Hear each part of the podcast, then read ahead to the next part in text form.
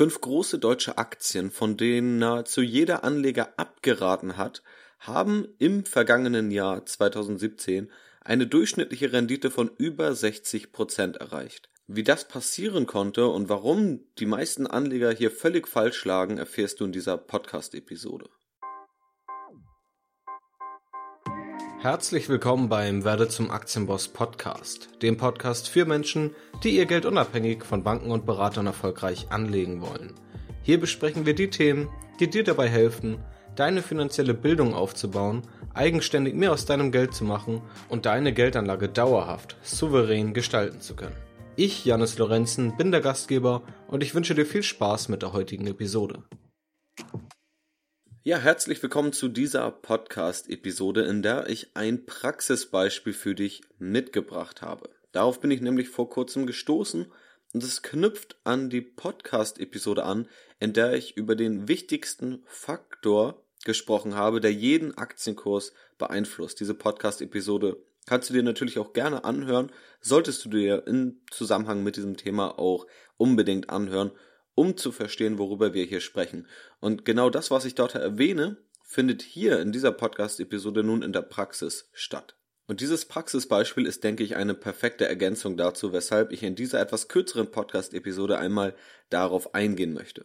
Zum Hintergrund, es gibt verschiedene Indikatoren, wie man herausfinden kann, wie der Markt, also die Masse der Anleger zu einer Aktie steht.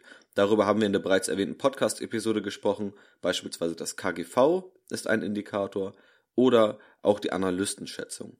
Aber es sagt natürlich noch nichts direkt darüber aus, wie dann bestimmte Privatanleger diese Aktie einschätzen oder tendenziell auch Privatanleger, die sich auch weiterbilden, die also tendenziell zu der besseren Hälfte der Privatanleger gehören sollte. Das sollte man jedenfalls vermuten, wenn diese Bücher lesen oder sich über andere Wege, über Podcasts, über Videos, über Blogartikel, über Online-Kurse weiterbilden. Und Orte, wo man das Ganze abschätzen kann, sind Foren. Es gibt einzelne Webseiten. In Deutschland ist beispielsweise das Wertpapierforum sehr groß, wo sich viele Anleger austauschen. Es gibt auch Foren auf Facebook und noch auf anderen Seiten, wo sich einfach die meisten Menschen herumtreiben und wo man einfach ein Gefühl dafür bekommt, was das Meinungsbild über eine Aktie ist. Ich selbst bin auch in vielen Foren unterwegs, nicht aktiv, weil mir die Zeit dafür fehlt, dort aktiv mitzuschreiben.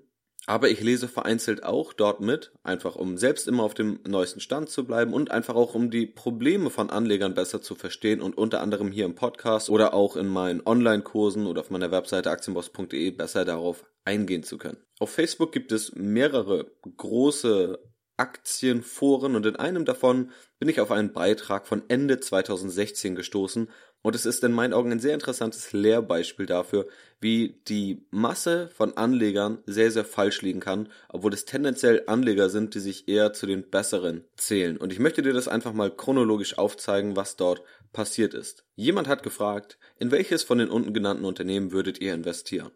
Lufthansa, E.ON, RWE, die Deutsche Bank und die Commerzbank. Und dazu sind einige Kommentare angefallen, einige zu anderen Themen, aber mir geht es um die Kommentare, die sich speziell auf diese Aktien beziehen. Und vorab, es gibt über 20 oder sogar über 30 Kommentare und niemand hat wirklich eine Empfehlung für diese Aktien ausgesprochen.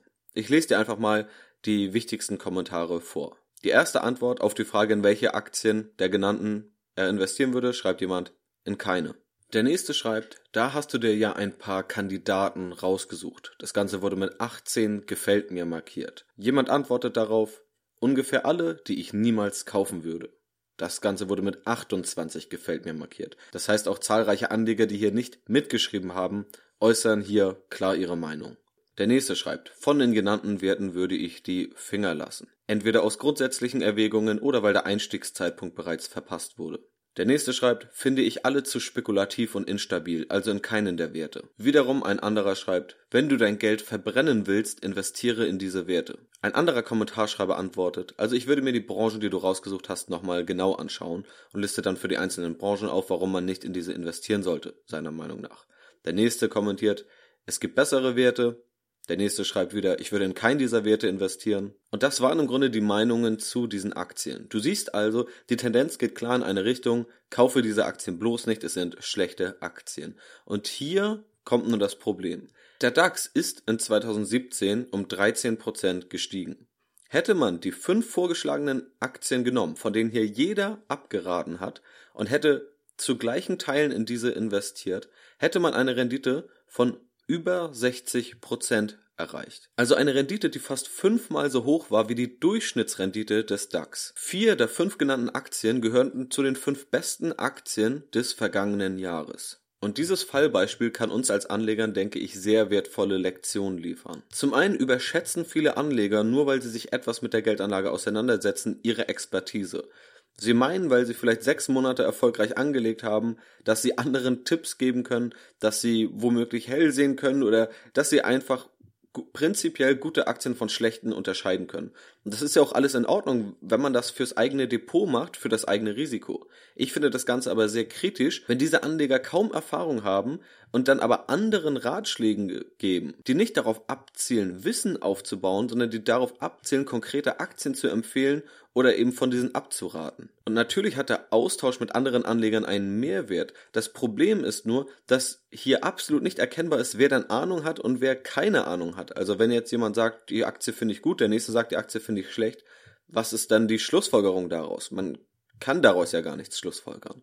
Aktienentscheidungen sollten also selbst getroffen werden und nicht von einer Masse an Anlegern bestätigt werden, da das kein fundierter Weg ist, um erfolgreich anzulegen. Im Gegenteil, dieser Herdentrieb kann sehr gefährlich sein und das Ganze sehen wir auch hier. Das hier ist natürlich ein Beispiel, das muss nicht immer so sein. Und wie gesagt, auch unabhängig davon haben solche Foren einen Mehrwert. Aber gerade in diesem Fall zeigt sich sehr gut, dass Aktienempfehlungen der Masse nicht funktionieren und dass ein weiterer Denkfehler sehr weit verbreitet ist, den ich bereits erwähnt habe in der anderen Podcast-Episode. Die Frage ist natürlich, warum sind hier eigentlich fünf Aktienunternehmen, von denen alle abraten, die dann aber die beste Rendite liefern, wo man ja eigentlich erwarten würde, das sind alles irgendwie schwierige Unternehmen in schwierigen Branchen, wie können die dann trotzdem so gute Aktienrenditen liefern?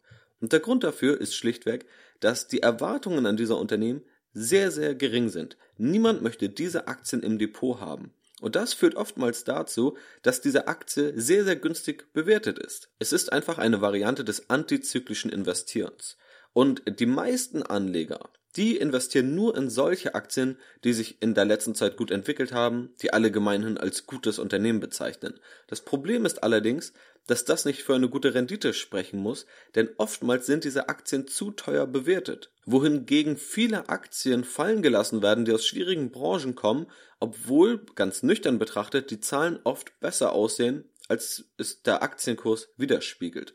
Und genau hier haben wir das gesehen. Wir haben Aktien aus schwierigen Branchen, die auch heute noch schwierig sind. Trotzdem haben sich die Aktienkurse sehr, sehr positiv entwickelt, da die Erwartung vor einem Jahr noch viel zu negativ war. Und das ist der Grund, warum auch schlechte Unternehmen gute Renditen liefern können und warum gute Unternehmen auch schlechte Renditen liefern können. Das ist aber ein Punkt, den hier offensichtlicherweise die meisten Anleger oder in diesem Beispiel sogar alle Anleger nicht verstanden haben. Natürlich kann es auch strategiebedingt einfach Anleger geben, die solche Investments nicht machen. Dann ist allerdings die Frage, ob man nur, weil man selbst eine bestimmte Strategie anwendet, man darauf basierend anderen Ratschläge geben sollte, ohne die Strategie des anderen zu kennen. Aber das ist dann nochmal ein anderes Thema. Um das Ganze in konkrete Ratschläge zu bündeln.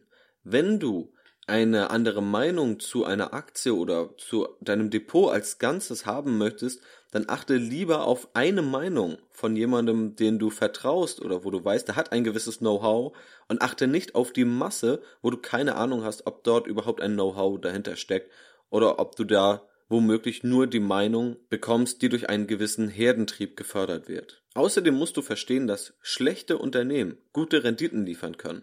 Denn auch ein schlechtes Unternehmen kann noch zu günstig bewertet sein, genau wie ein gutes Unternehmen auch viel zu teuer bewertet sein kann, und selbst wenn es wächst, kann es oftmals der hohen Bewertung, den hohen Erwartungen nicht gerecht werden. Das musst du verstehen und deshalb musst du auch verstehen, dass es völlig in Ordnung ist, auch in schlechte Unternehmen zu investieren, wenn diese sehr, sehr günstig bewertet sind. Es ist antizyklisches Investieren und das ist eine Strategie, die sich über viele Jahrzehnte an der Börse bewährt hat. Eben weil die Masse in eine andere Richtung läuft und weil es oftmals deutlich interessanter ist, nicht mit der Masse zu laufen, sondern gegen die Masse zu investieren und dadurch womöglich überdurchschnittlich gut abzuschneiden. Auch wenn das natürlich zugegebenermaßen eine spekulativere und eine riskante riskantere Anlagestrategie ist. Wenn du noch mehr über dieses Thema wissen willst, höre dir die Podcast-Episode zu dem zentralen Faktor an, der über jeden Aktienkurs und jede Aktienkursveränderung entscheidet. Dort erfährst du noch mehr intensiver darüber.